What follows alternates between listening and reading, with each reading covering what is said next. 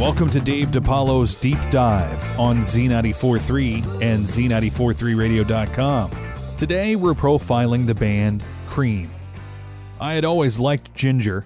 That's Eric Clapton speaking, of course, of drummer Ginger Baker, who in 1966 happened to be a member of the Graham Bond Organization, a band that had grown tired of Bond's drug addiction much the same as Clapton growing tired of his own band, the Yardbirds' inability to grow beyond their current sound in an era where music was changing drastically toward the psychedelic sound.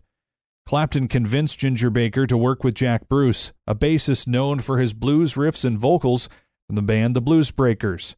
Bruce and Baker had actually worked together in Graham Bond's band and another supergroup Powerhouse in the past. In fact, the last time the two worked together in the Bonds band, in fact, the last time the two worked together was in Bond's band, and Bruce had to be kicked out for threatening Baker with a knife. Past conflicts aside, the three musical virtuosos officially got together under the name Cream in 1966 and became one of the world's first musical supergroups.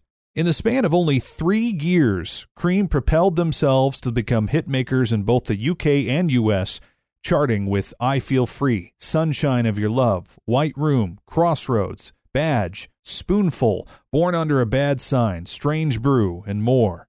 In 1968, the antagonism between Baker and Bruce would help bring the band's time to a close.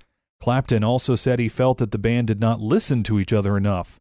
Eric proved this one night when the roaring stacks of amplifiers were blowing bass everywhere from Jack Bruce's guitar, as Clapton and Baker stopped playing and let Bruce continue on without the guitarist even noticing his bandmates had stopped.